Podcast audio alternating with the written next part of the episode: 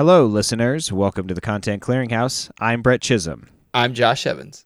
And on today's episode, we talk about the endless horizontal scrolling that is a graphic depiction of the wealth inequality in our society. And although we don't mention it specifically on the show, quite a bit represents how much Jeff Bezos' ex wife got in the divorce. And then Josh talks vaguely about a fictional disease which could definitely be plausible, but sounds pretty crazy. I mean, I've heard of people being afraid of squares, but triangles? That's a new one for my fear journal. So get ready for paranoia, itching, and discussing the current state of the world during the coronavirus pandemic for the Scott Sigler novel Infected. You've heard of people being afraid of squares? I'm afraid of squares. Movie shows, and video games, podcast books, and their acclaims. Let their favorite content become yours.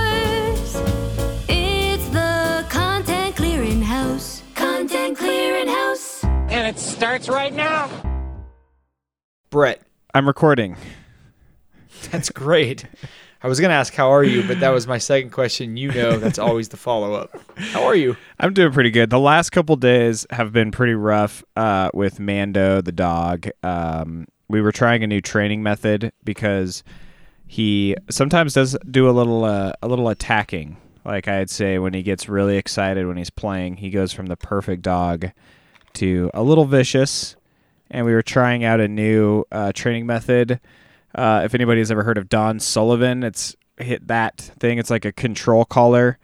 I think we were adding fuel to the fire. We're we're back to positive reinforcement and just ignoring bad behavior. But I gotta say, man, raising a puppy is tough, and the last few days were pretty. They were pretty tough.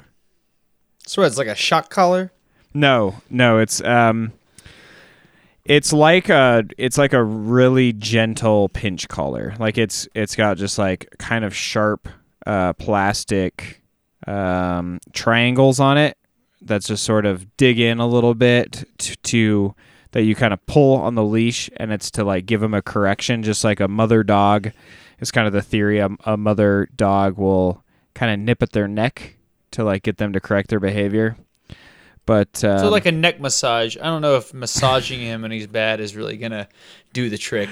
I mean, I think it's a little bit more um, unpleasant than a neck massage, but it, it it didn't seem to be working.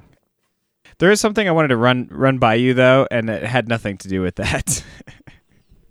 I All had the- right, well, let's hear it. I had this thought.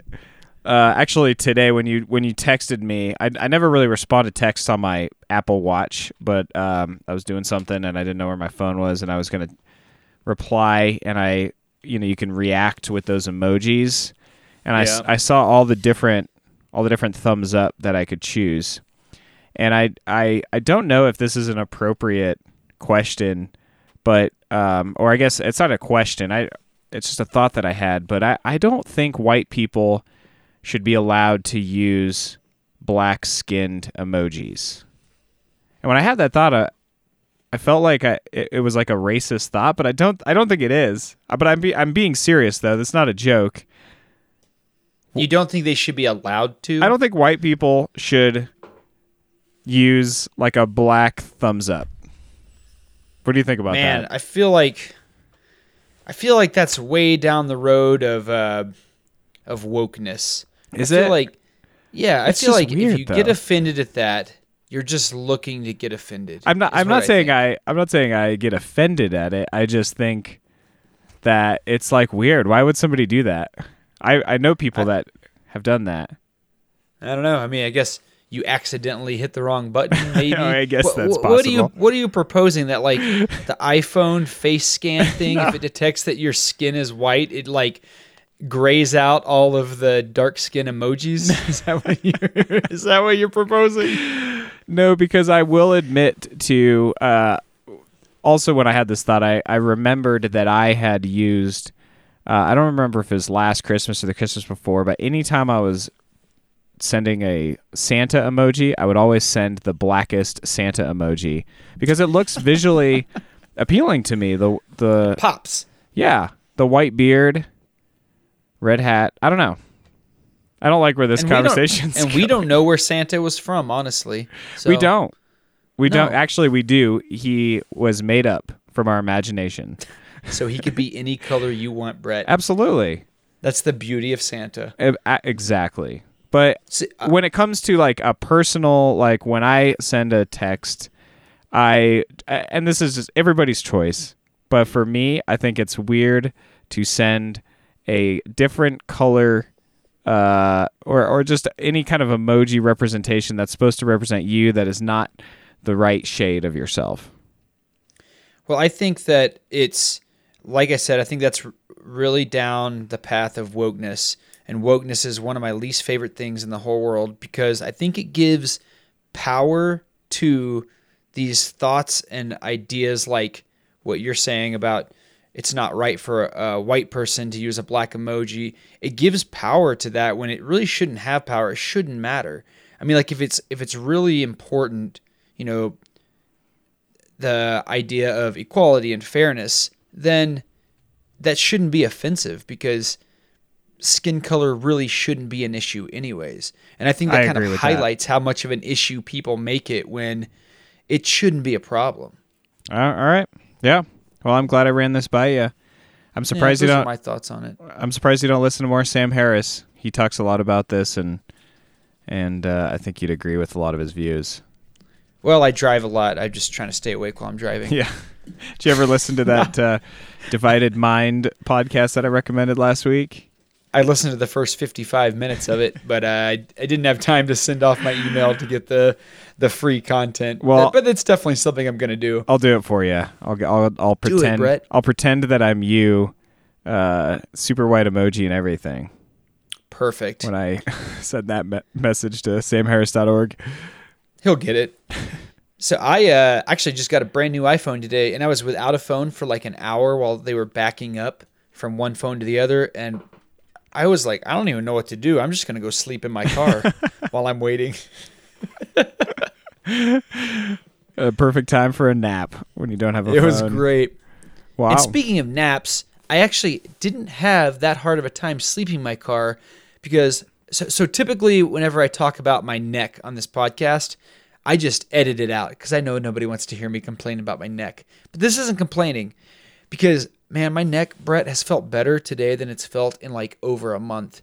And uh, I did dry needling oh, on yeah. Tuesday. Have Wow. you done dry needling before? Well, yeah, I have not on my neck. I, w- I was going to ask though if it was the uh, Don Sullivan uh, control collar that you had used on your neck, but the gentle neck massage. yeah, No, it was so I went to I started going to PT again before COVID. I was going to PT twice a week, and then COVID kind of shut that down. But for the last month, I've had this horrible pinch in my neck. Like I was under the impression it was a spinal issue. I was getting tingling down my right arm, aching when I would move my head about like 15 degrees to the right. I was feeling this pinch under my under my collarbone. My arm was radiating. It was going up into my scalp. And so uh, my my uh, PT guy, he said that it sounded more in this case like a muscle issue, and so that was like a huge weight off my neck and my back to hear that to know it maybe wasn't my spine this time. So he did dry needling, which the way he explained it, it it's basically like acupuncture without the magic. He said that like the well, I think they target specific nerves. Yeah, well, like acupuncture, it's all about like chi and your chakras and whatever. But uh, we were discussing it, and it sounds kind of like they were really onto something when acupuncture was invented. They just didn't really have the medical science and background to back up what they were doing, and so they made up all this hoopla. But it actually does do something. And what he did, he did two needles in my neck. It was like a little vampire bite, just in and out but he said what it does uh, in the neck muscles. So like the fibers of, of my neck were all bunched up and kind of like they're they're typically aligned, and they were starting to roll over each other and kind of cross up like a like a wicker basket. And when he did the dry needles, it kind of like shocked them back into aligning. It gets the blood flow going, but it was like a magic bullet. He went in, he came back out, he did like a little bit of like neck adjustment, and then it was seriously like I gained 30 degrees of movement and the pain in my neck went away. Wow. It was kind of relief. I've never had anything like that with my neck or back issues. It was so amazing and I just have to tell everybody I talk to these days, including everyone that listens to this podcast, because I feel like yeah, that's amazing. man.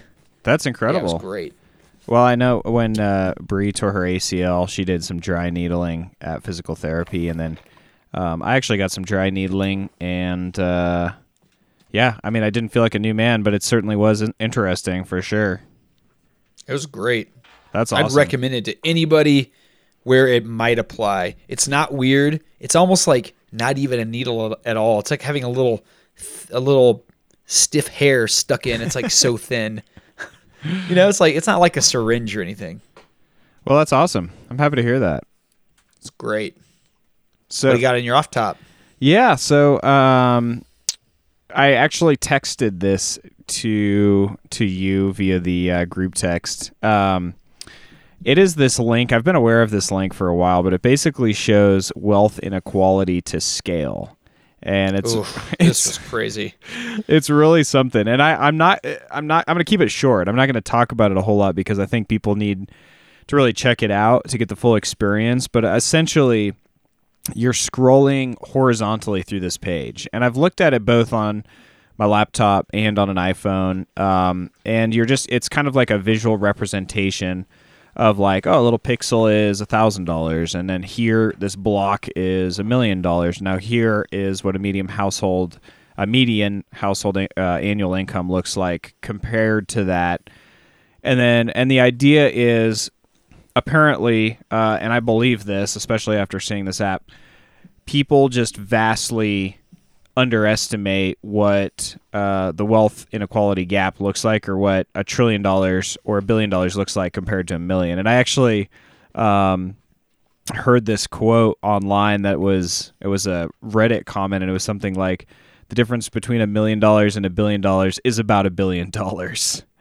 But Dude, it's unimaginable. The thing. I couldn't believe how long I was scrolling. It will. It will. It at- takes like 15 minutes of like your thumb scrolling on the page. Um, but yeah, you start out just comparing your like measly financial worth against Jeff Bezos, who we were just kind of joking about, I think last week. And like, yeah, he's insanely rich, but as the app puts it, he it is a drop in the ocean compared to the combined wealth of his peers. So the 400 richest Americans own about 3.2 trillion dollars and that is more than the bottom 60% of Americans. And as this website tells you, it, it says, uh, keep in mind, all this wealth is controlled by a group that could fit on a single 747 airplane with hundreds of seats left over. I don't know if they got their their seat uh, their seating chart correct for the 747. They said 260 seats left over there are different seating configurations for the 747 but i think the maximum was like about 550 but the point is the point remains you could fit these people that own the bottom 60% of wealth and you, you could put them on one airplane and that you could have you know over 100 seats left over and Why um, didn't they just pick a smaller plane that has less seats and use that as the point of reference?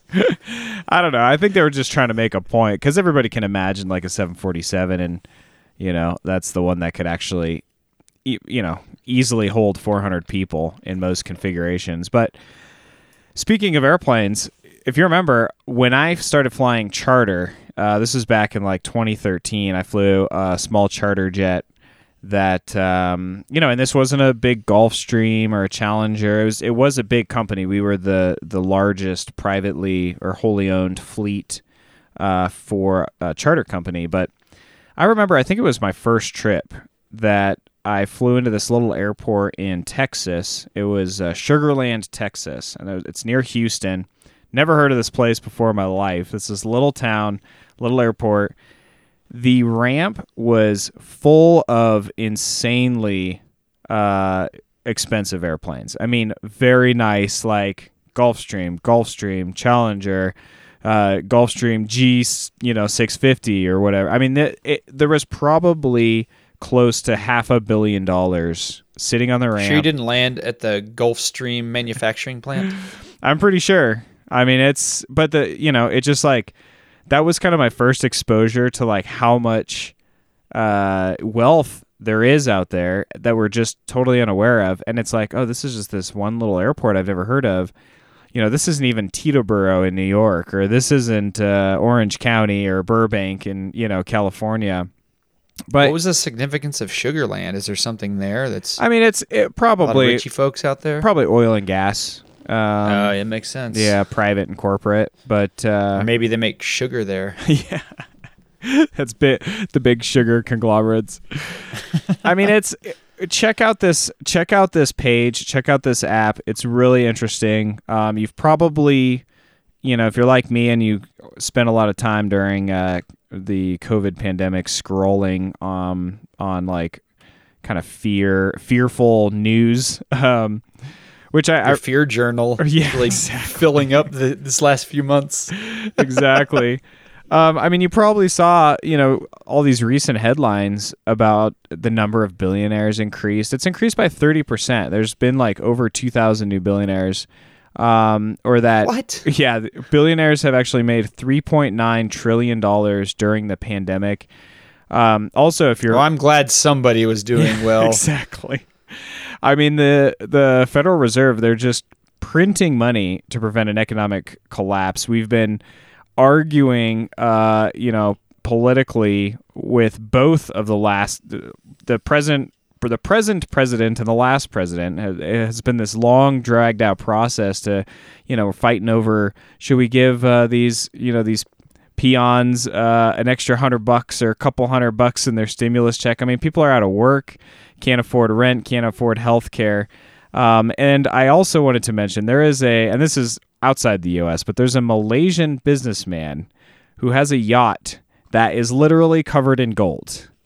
This is Oh, that doesn't sound like it would float very well. this is a this is a, an anonymous businessman. He spent 4.8 billion dollars on a super yacht. It is covered in platinum and gold. In the master bedroom, there is uh, wall art made of a meteor and the bones of a T Rex. Whoa. So Seems practical. so um, so check out this app if you're getting a little depressed um, about this this widening uh, wealth gap. Then I'm also going to share one more link uh, for a music video. You you probably remember Rebecca Black, the the internet meme sensation. She was thrust into the spotlight with that song Friday. That was kind of an earworm. You know what I'm That talking sounds about? exactly like the kind of thing I would have avoided. Friday. so it does Friday. not ring a bell with me. Gotta get down on Friday. You don't remember that? No. Okay. Well, But sing a little bit more, Brett. Maybe you'll uh, we're gonna you'll spark my memory. I'm to pass on that. Well, uh, it was kind of notoriously bad. You know, millions of people saw it. It was the whole thing. Uh, that was back in 2011.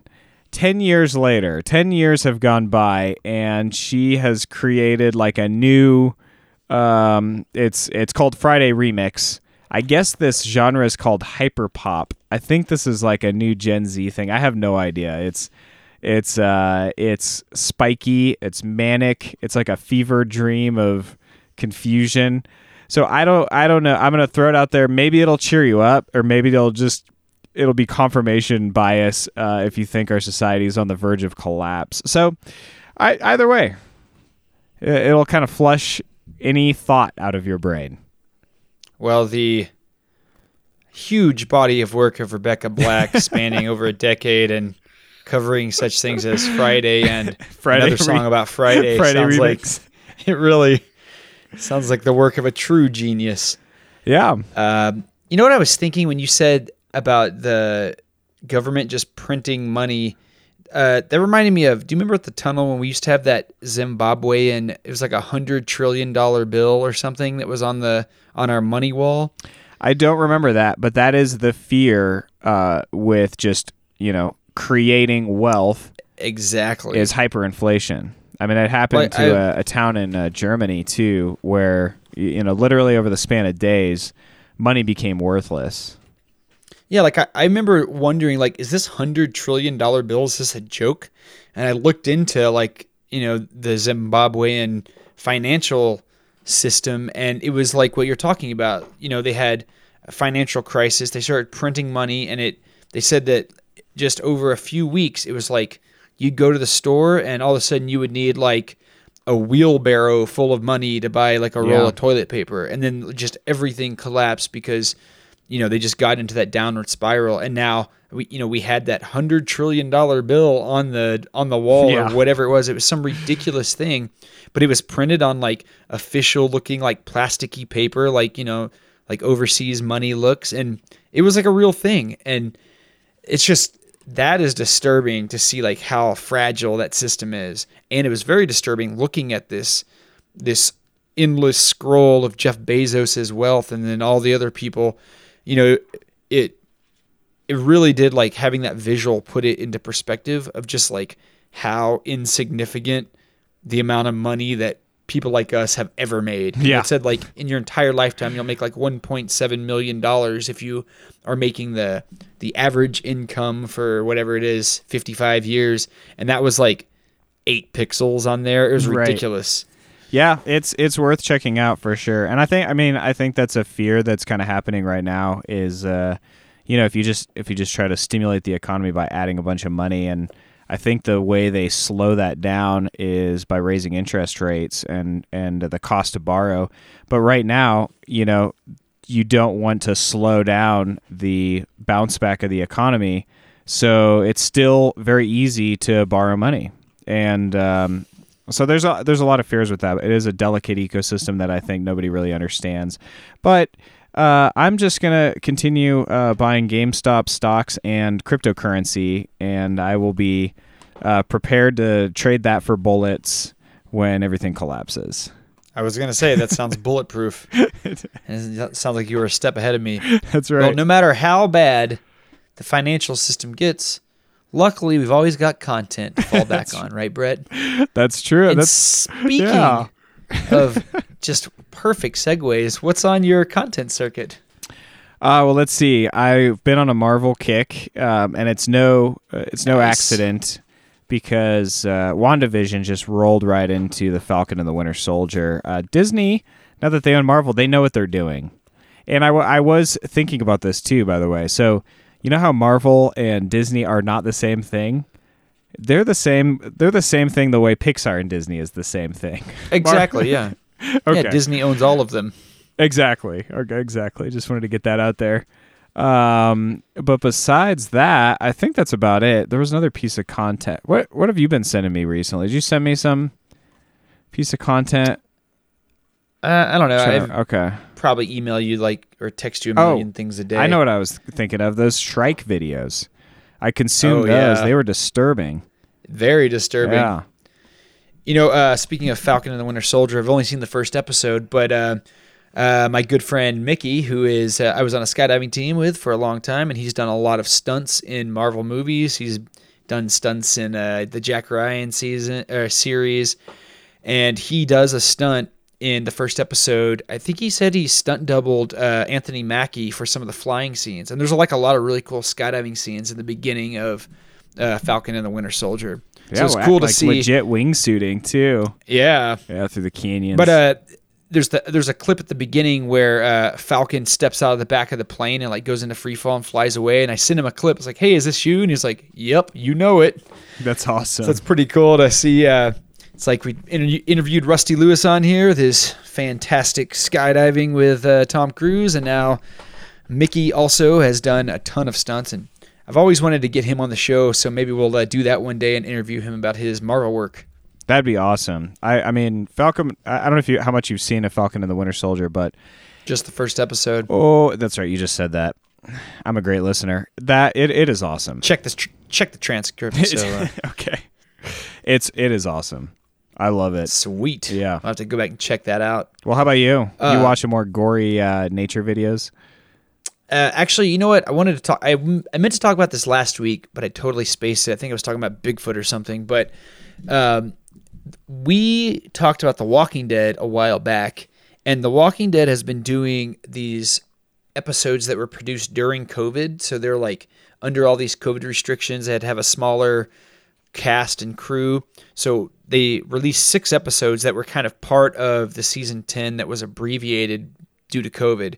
And they're all these like small, kind of small stories with like two or three characters in them. And first of all, they're some of the best Walking Dead episodes has ever been. And The Walking Dead really benefits from having this smaller cast because it like forces them to kind of focus down on the personal side of these stories. But I think that they released what quite possibly is the greatest Walking Dead episode of all time. Like to me, no other episode of the show has ever even come close to this. It was even the that, last one that even that one in uh, season two where they uh, just talked a lot on that farm. Yeah, it's way better than that boring episode. But it was uh it's called Here's Negan and it's Negan's origin story. And you watched uh, up to like you've seen the, the Walking Dead where Negan is part of the story, Yes, correct? Yes. So Negan is he was kind of like the big bad guy for a while. He beat everybody's head in with a baseball God. bat named Lucille, and he ran the Saviors, which was kind of like the antithetical group to Rick Grimes's group. And he was always seen as like the bad guy, but there was always like these little threads of humanity in him. And so I always wanted to see his origin story. And in the origin story, and this is not necessarily a spoiler because this information has been out in the comic books for years, but his wife is dying of cancer. Her name is Lucille, and it's the story takes place this episode. It's right at the beginning of the apocalypse, a little bit before the beginning. It's during like kind of the fall of man and a little bit after. So it's kind of bookending when the apocalypse happens. And it's it's basically his struggle to try to help his wife with her cancer as the apocalypse is happening. And it shows basically how Negan went from like this normal guy who was like a he was like a a, school gym teacher into being this like megalomaniac psychopath that you know beat Glenn's head in with a baseball bat. And uh, his wife is played by his actual wife, uh, Hilarie Burton. She plays Lucille in the show, so there's like this really good chemistry.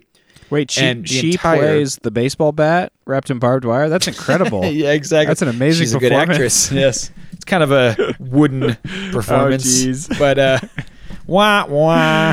But no, it's really good. If you can get a hold of that somewhere, I watched it on AMC Plus. But even if you're not a huge Walking Dead fan, it kind of works as a standalone story if you just understand a little bit of who Negan is. And I'd say it's probably the best episode of Walking Dead they've ever put out.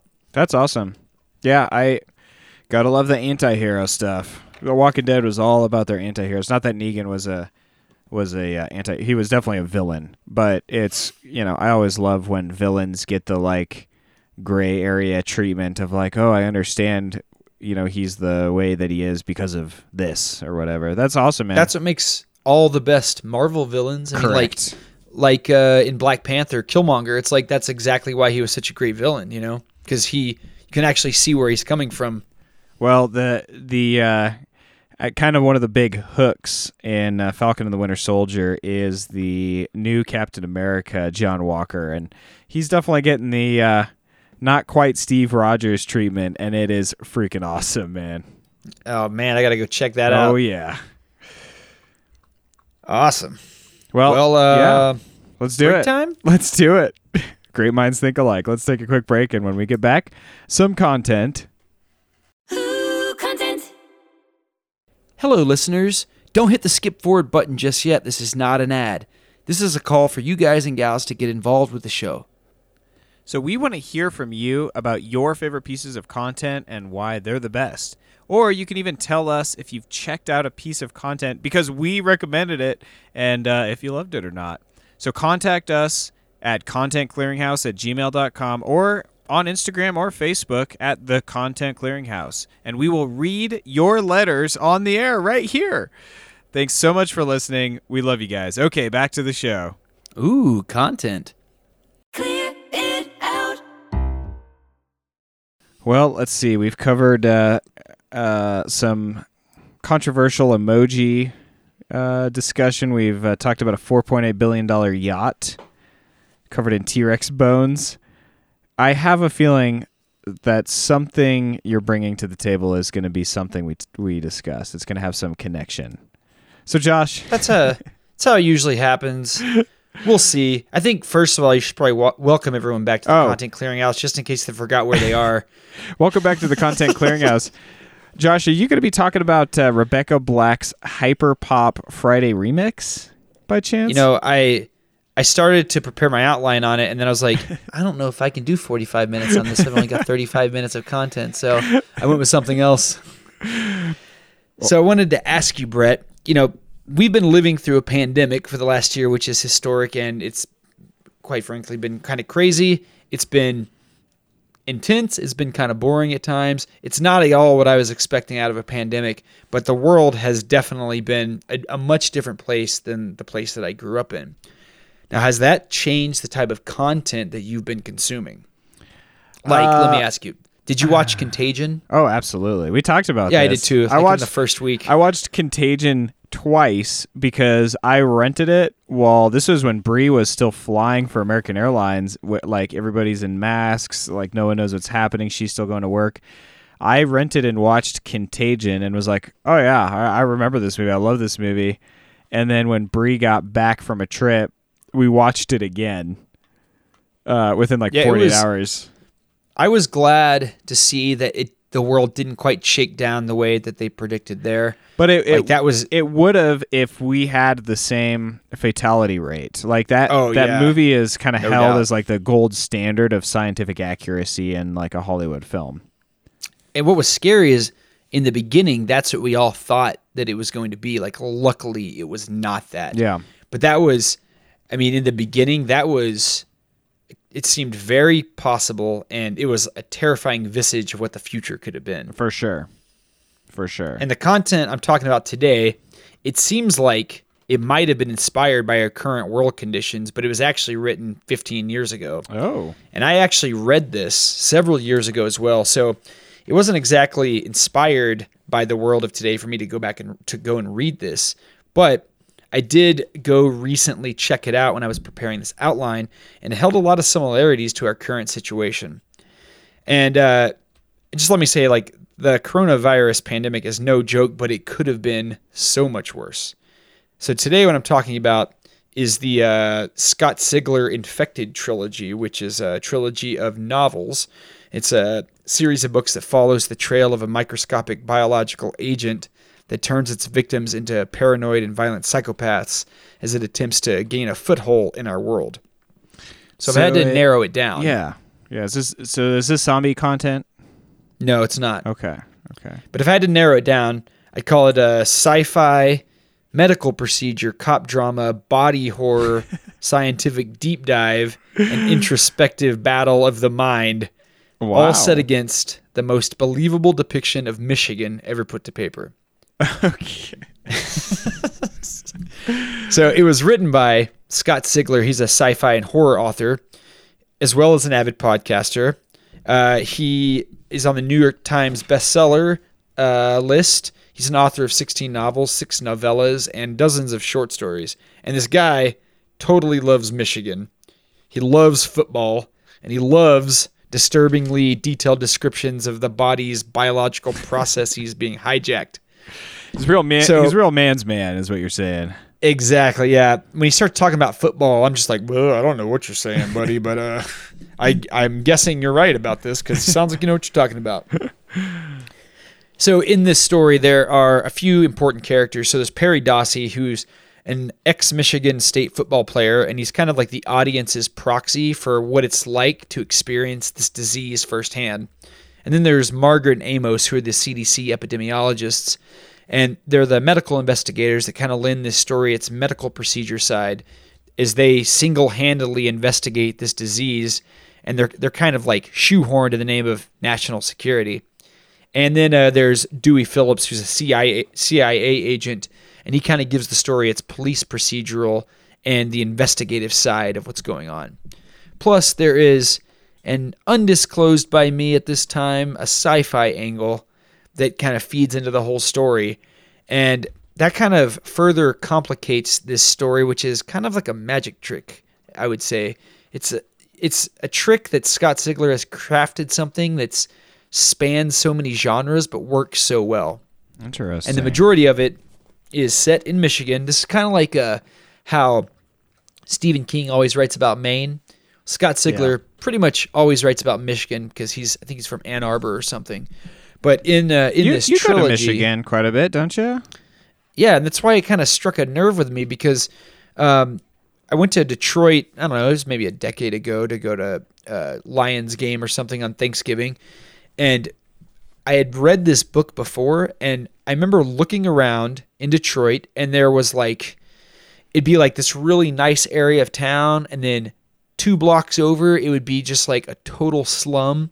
There would there would be areas where the roads were like perfectly uh this like the snow plows had come through and cleared everything away. And then just like a block or two over it was just like no one had come through there. No one had done anything to help. It was like there were roads where you couldn't go and you definitely would not want to go.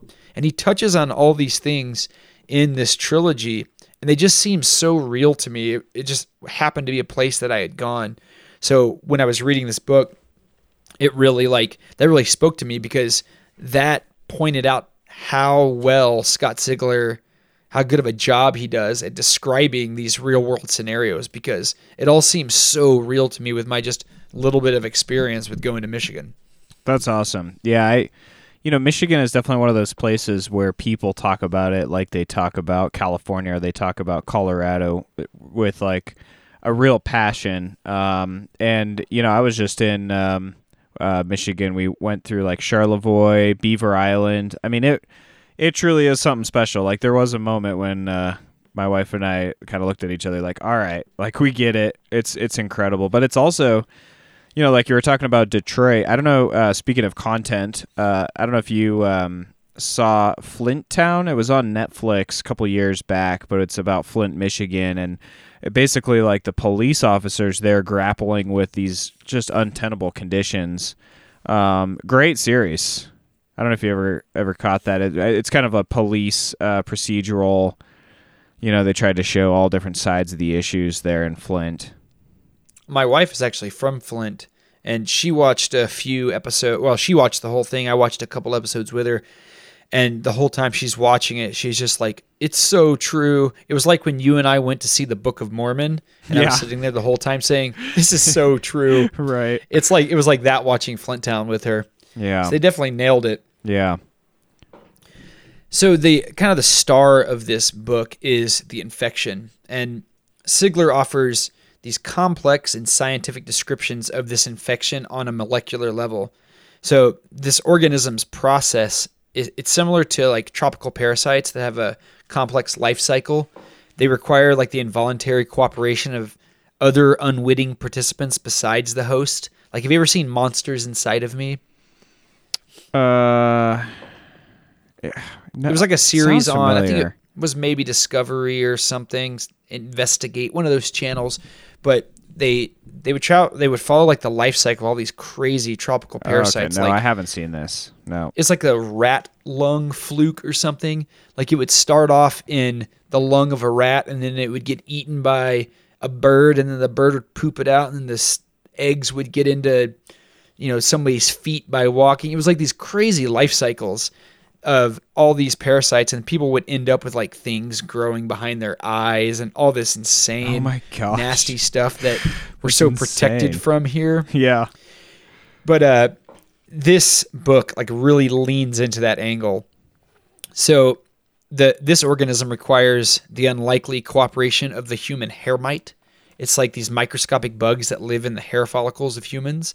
So they eat the skin cells and occasionally the seeds of this uh, this disease and it results in probably the most horrifying bodily attack I've ever read about in fiction.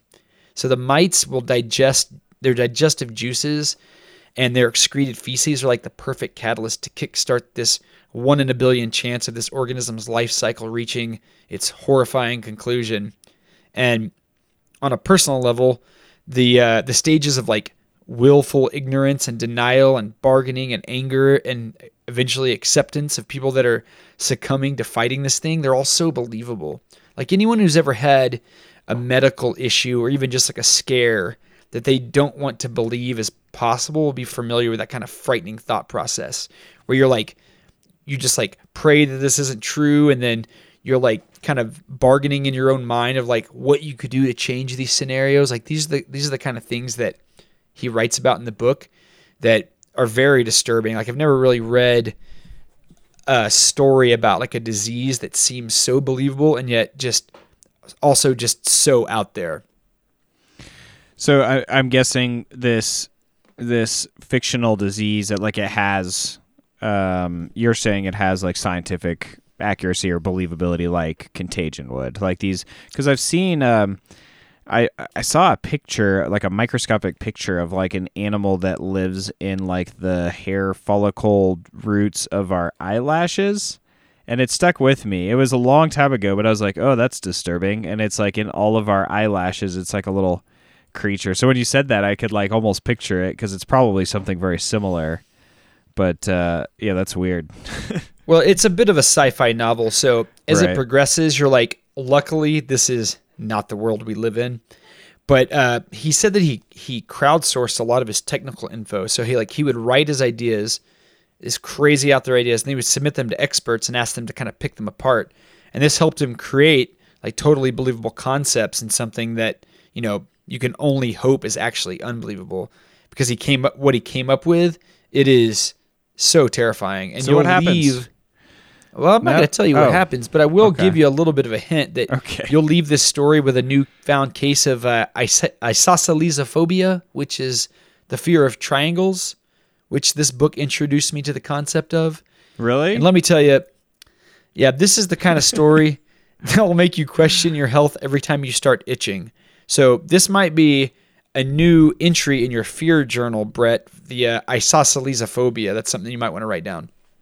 Okay, that sounds very interesting. I mean, you know, we we last week we were talking about how strange the brain is with the you know cold water and nystagmus for uh, you know creating. It was like helping people with right hemispheric brain damage and removing their uh, denial of uh, deficits for a while. And um, I know when people get rabies, like they're deathly afraid of water. And there's some advantage to Hydrophobia, Right, exactly. And there's a there's an advantage to it. Like if the virus because I, I believe it's viral it the rabies virus will more easily pass itself on from uh, host to host if that person's dehydrated and they don't it's like creates more foam in their mouth or something like that. So like it it, it i don't know. Uh, fear of triangles that sounds a little out there but i'll i'll believe anything if you convince me well enough You're very impressionable. So there are like mental effects of this disease. So it kind of starts off with reports of like unprovoked violence by people against their loved ones and friends or complete strangers. And the disease seems to have mind altering properties. It causes the infected to attack others and inflict inflict injury upon themselves and then it causes like paranoia, anger, schizophrenic behavior. It's kind of similar to the effects of the disease in the film The Crazies. Have you seen that? I haven't. There, there was an Uh-uh. old movie and then it did a remake, but it's basically like there's a disease in that movie called Trixie that was uh, created by the government and they introduce it into the water supply and it's designed to destabilize a population by causing everyone to turn on each other. And uh, it, it's similar to that, but honestly, that's where the similarities end. Like uh, in the relation to this disease and anything else I've ever heard of. Like Scott Sigler has an amazing imagination when it comes to conceptualizing this thing. And it's all the more impressive because as he lays it out step by step, like if you looked at the end, you'd be like, no, absolutely not. But you read it step by step and you totally buy into it because it all seems so plausible when he lays it out at the molecular level. Wow And the characters in the store in the story debate it, you know, whether it's a naturally occurring disease or a bioweapon or something else. And Hey, part of that debate we're, we're still comes from- going through that debate aren't we Exactly. But like part of that debate in the story comes from the fact that when the host dies, the body starts to almost immediately decompose and it destroys all evidence of the infection and makes it almost impossible to investigate. And then there is this brutal description of a guy with an infection site on his testicles and let me just tell you it's pretty gnarly. It's it's pretty good when a book makes you like, I need to not read this while I'm eating. Yeah, I remember you uh, saying that same thing when you were talking about iZombie. Yes. Yeah, Exactly. still haven't read that yet, but it's on my list. I I think about it all the time. it's good. And then in this story, like no one is spared. Like the story follows the personal battles of uh, Perry Dawsey, But you also witness this infection taking down kids, the elderly, pretty much everyone in between. Like it doesn't pull any punches, and it throws several punches that I did not even know existed. Like it definitely follows the idea that the lives of the uh, the lives and the stories of characters uh, they are valuable. So you spin them with the mo- in the most impactful and emotional way. So like when somebody dies in this, you definitely feel like Scott Sigler put a lot into like creating their backstory and making you feel like, oh, maybe this is a person that's going to go all the way. And then, you know, it has much more emotional impact when it happens. You know, when is somebody going to write a book from the diseases perspective? Well, you know what? There's a lot of that in this book. Is it really? Oh, cool. Yeah. It's about time. I know. Can we get a little bit more equality for the billionaires and the diseases out there? so what I'm not going to go into here is the disease vector. Uh, it's very creative and it's original. And honestly, if you read the synopsis or like the book jacket, they kind of tell you what it is. But I'm not going to really go into it here. Is it a- 'cause I kind of want you to. Is it a MAGA rally? Oh, you, you said it was 15 years ago, so it's definitely not that. No, it's it's really good. It's very creative, um, but it's it's so interesting to discover it as the book progresses. So I'll leave that one mostly untouched, and uh, as a way to entice you guys to go out and read the book. But seriously, there's a lot that I could discuss on that front, but I'm going to leave it all there for you guys, the readers, to experience firsthand. But have you ever heard of Morgellons disease? It sounds kind of familiar, but uh, I don't. I don't uh, really study up on my list of diseases very often, unless it's applicable, unless it comes up like uh, COVID nineteen. Hopefully, this has, never comes up because it means there's you you probably have some mental issues. Okay. But uh, like the symptom symptoms of Morgellons disease, they include non-healing skin sores, itchiness, sensations of stinging, biting, like insects crawling under your skin. The people that have this also claim that they have these thread-like fibers that are excreted from skin lesions, and these I fibers play a big part in the story. I have heard Yeah, about it's- this. Yeah, this is real. I remember. right? Well, it's they think it's uh, medical professionals think it's some some form of psychosis. Huh. Like I heard about this originally on a stuff you should know episode they did completely about Morgellons, and you know like the the current research is that these symptoms are all things that might be related to something else. Some of them may be imagined, but it's kind of like uh, it's like it's it's a form of psychosis of it's like an imagined disease in these people, and you know there's there's some newer research where you know they're exploring whether Morgellons is actually caused by like the body's reaction to an infectious agent like uh, the Borrelia spirochete that causes Lyme disease. So the the filaments may be composed of like keratin or collagen, and they think it might be a reaction by the skin cells, but it's that's kind of like some fringe research that's been happening recently. Most everyone leans on the side of this just being like an imagined condition. So the inclusion of it as one of the primary symptoms of this story and the mysterious disease, it's really ingenious because uh, this this organism organism in the in the book induces paranoia and distrust in the infected people. So Morgellons makes it even less likely that it will be diagnosed as anything serious. You know, in the in, in the unlikely event that you know one of the people in this book actually goes to a doctor until it's way too late, and most of them don't because they're all so paranoid. So it's interesting that Oh, he used. Morgellons as a way. He kind of plays on Morgellons and you know the our real world look on it, how it's like an imagined problem, as a way to make these characters in the book like less sure, even as they're investigating it, like the CDC is investigating it, and they're not sure if it's actually a real thing, like even after they have all this amazing evidence, because there's so much background on Morgellons as being like a fake disease. Gotcha.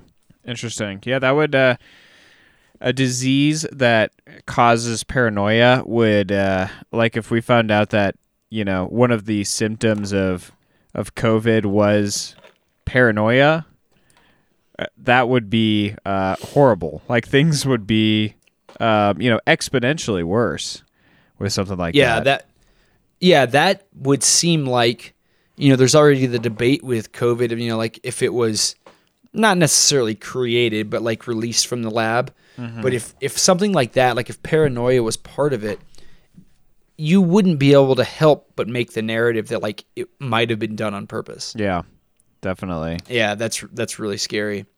And you know, I I didn't uh I I didn't I don't know. I I I didn't find a lot of those like oh, it escaped from a lab like things credible because I feel like I you know, I did enough research early on and found that COVID um you know, they could trace like the genetics of it and they they already know that you know, when you stack up dead animals on each other in like a market sitting baking in the sun, I've seen it firsthand in China. Like that is a recipe for, uh, you know, these like weird and exotic like viruses and bacteria and whatever else. You don't need you don't need a lab. Uh, Mother Nature will create something horrible. But on that though, the my kind of opinion on like if, if that's a credible argument definitely changed when I heard about all of the accidental uh, releases of like the world's most deadly, dangerous diseases out of labs in the United States. There's been like I don't know four or five like super high profile um, escapes of like the worst. Is like that's a real thing. So then I was like, oh, okay. Well, I guess I guess it's possible. Like it, it could just be human error and an accident. It doesn't even need to be intentional. And like, you know, the the world's deadliest things can just like, oops, slipped out on my shoe, kind of thing. Yeah, like I I don't know if I would I I've never leaned towards thinking that it was intentionally released, but you know, there was the research lab in Wuhan that was studying coronaviruses and that seems like a very plausible link, but I mean, I'm a contentologist, not a diseaseologist, so what do I know? It's just as possible that it could have come from the wet market or whatever. Right. But I think that I mean that's part of the problem. Luckily, paranoia is not part of this because there's already so much discourse about it, you know, and no one knows exactly what's going on. Yeah. For sure. So this book is great, but almost as interesting as the story is how Scott Sigler marketed this thing. And like most facts and true stories, this info came from yahoo.com. Oh. So, in 2006, when this novel was completed, uh, Scott Sigler could not find a publisher. And like so many times before this, people in charge are so concerned about adhering to the norms of their industry, even if they don't make any sense, that uh, they sometimes make decisions that don't actually benefit that industry. And so the genre defiance of this story was one of the main reasons that he couldn't find a publisher, which is insane. You know, it's like this is a case of the people in power getting locked into a system and trying to hold the standards line and something that honestly always stifles creativity. Like I think a story that defies genres like this story does is actually a compliment and a nod towards realism because realism has no genre. You know, genre I think was kind of created as a shortcut to reaching like a certain emotion. And I feel like as an art form evolves, it's only natural for it to start to def- defy genre norms. And I think that's what experts do. They kind of master the rules of a, an art form so they can break them in a very specific manner.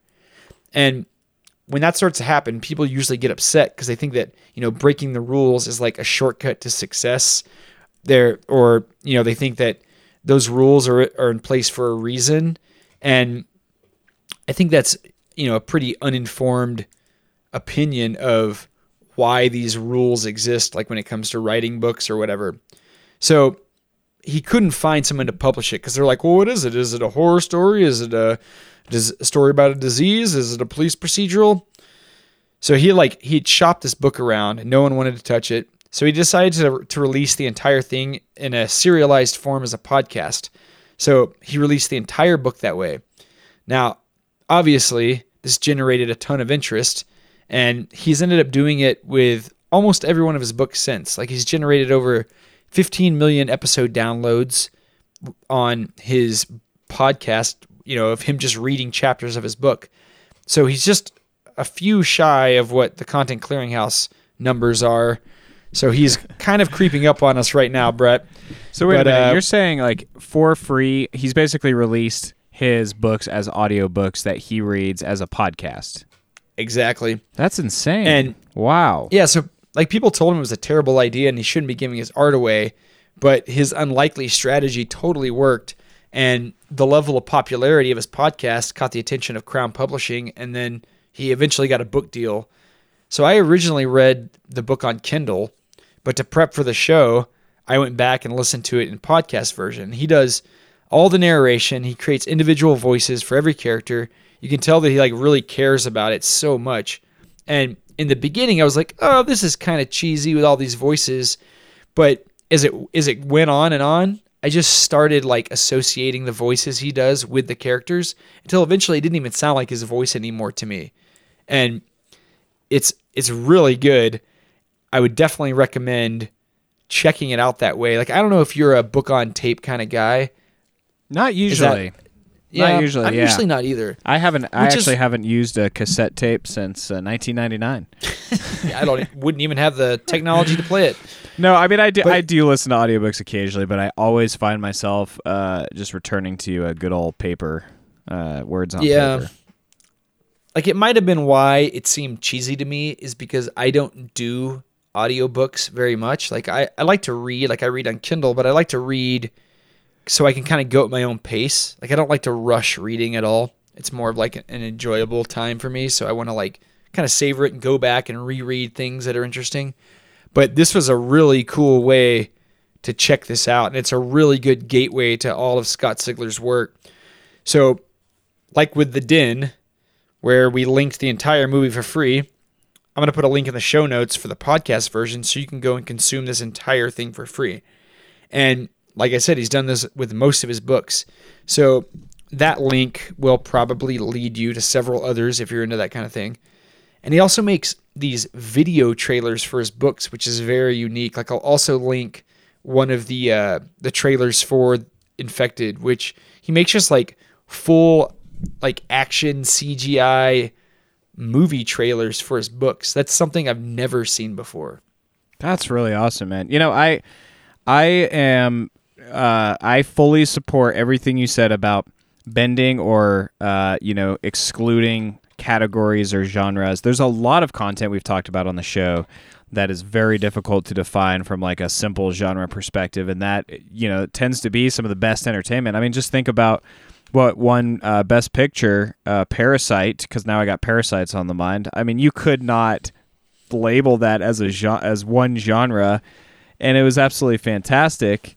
Um, and also, I love supporting content creators that just give their content away. I almost always end up like buying some merch or like subscribing on Patreon or buying their book that I've already listened to for free.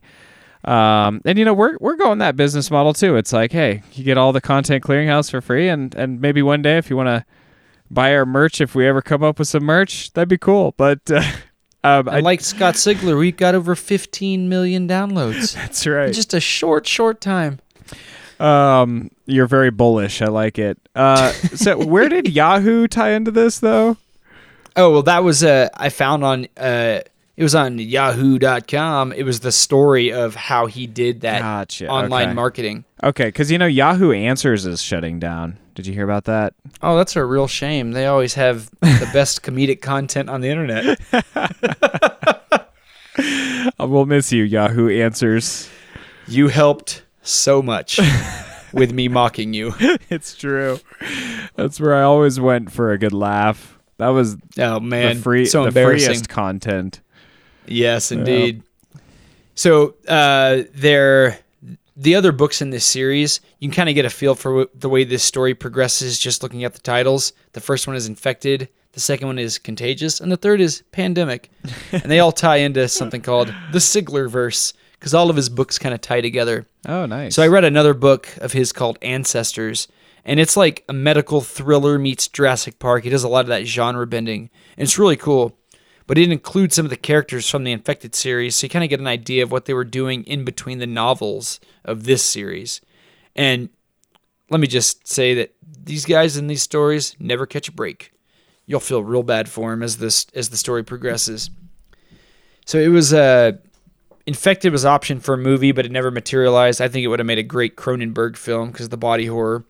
It had a short-lived graphic novel associated associated with it, but also kind of burned out. So what we're left with is this amazing book. It's available for free in podcast form or for sale in print and digital format. Scott Sigler is an amazing artist, and you should definitely support his work if you're into this kind of thing. Like buy the book if you can, or listen to the show, the audio format for free if money is tight. But definitely check it out because it is so good. And I'll leave you with a quote. I've kind of danced around this. Uh, I've always thought that this was a Stephen Hawking quote, but I couldn't find it specifically attributed to him anywhere. So maybe I made this up. If I did, I'm quite the quotologist. Just don't quote me on that, Brett. It was it was probably uh, Butt Farm 420 on Yahoo It might have been. Answers. But it's a very astute quote, and it's be careful what we send into space because we don't know who is listening. Oh, interesting. Don't know what that has to do with the uh, Scott Sigler books you talked about, so I'm gonna have to go listen to those right now and consume some content. It's very good. Interesting. You will not regret it, Brett. Very interesting. Well, thanks, Josh. I really appreciate it. I always love uh, content that makes me feel better about my existence because everything in the uh, content verse of whatever I'm consuming is going so poorly. And uh, so, you know, if you do feel bad about, um, you know, 2020, Contagion really helped with that. And if you're not feeling so hot about 2021, maybe we should check out this Scott Sigler Infected. Um, well, if you're having a yeah. rough time, also something to look forward to next week. We have episode 50 coming up, which is going to be a very special episode of the Content Clearinghouse. It's going to be unlike anything we've done before. So, kind of a way to commemorate the fact that we have hit 50 episodes. It's crazy to think that the podcast has gone that long already. That's right. We're uh, I don't want to spoil it for you, but we're going to go into your home and do a live recording in your living room of the Content Clearinghouse next week. So we really It's, look forward uh, to that. wi- Can't wait to see you in person. With our download numbers, it's going to take a while, but I think we'll be able to pull it all, all off in a week. Awesome. Well, thanks for the uh, reminder of that announcement, Josh. And don't forget, we're on Instagram, we're on Facebook at the Content Clearinghouse. You can email us, contentclearinghouse at gmail.com. Thank you for listening, and we will see you next week for the very special episode.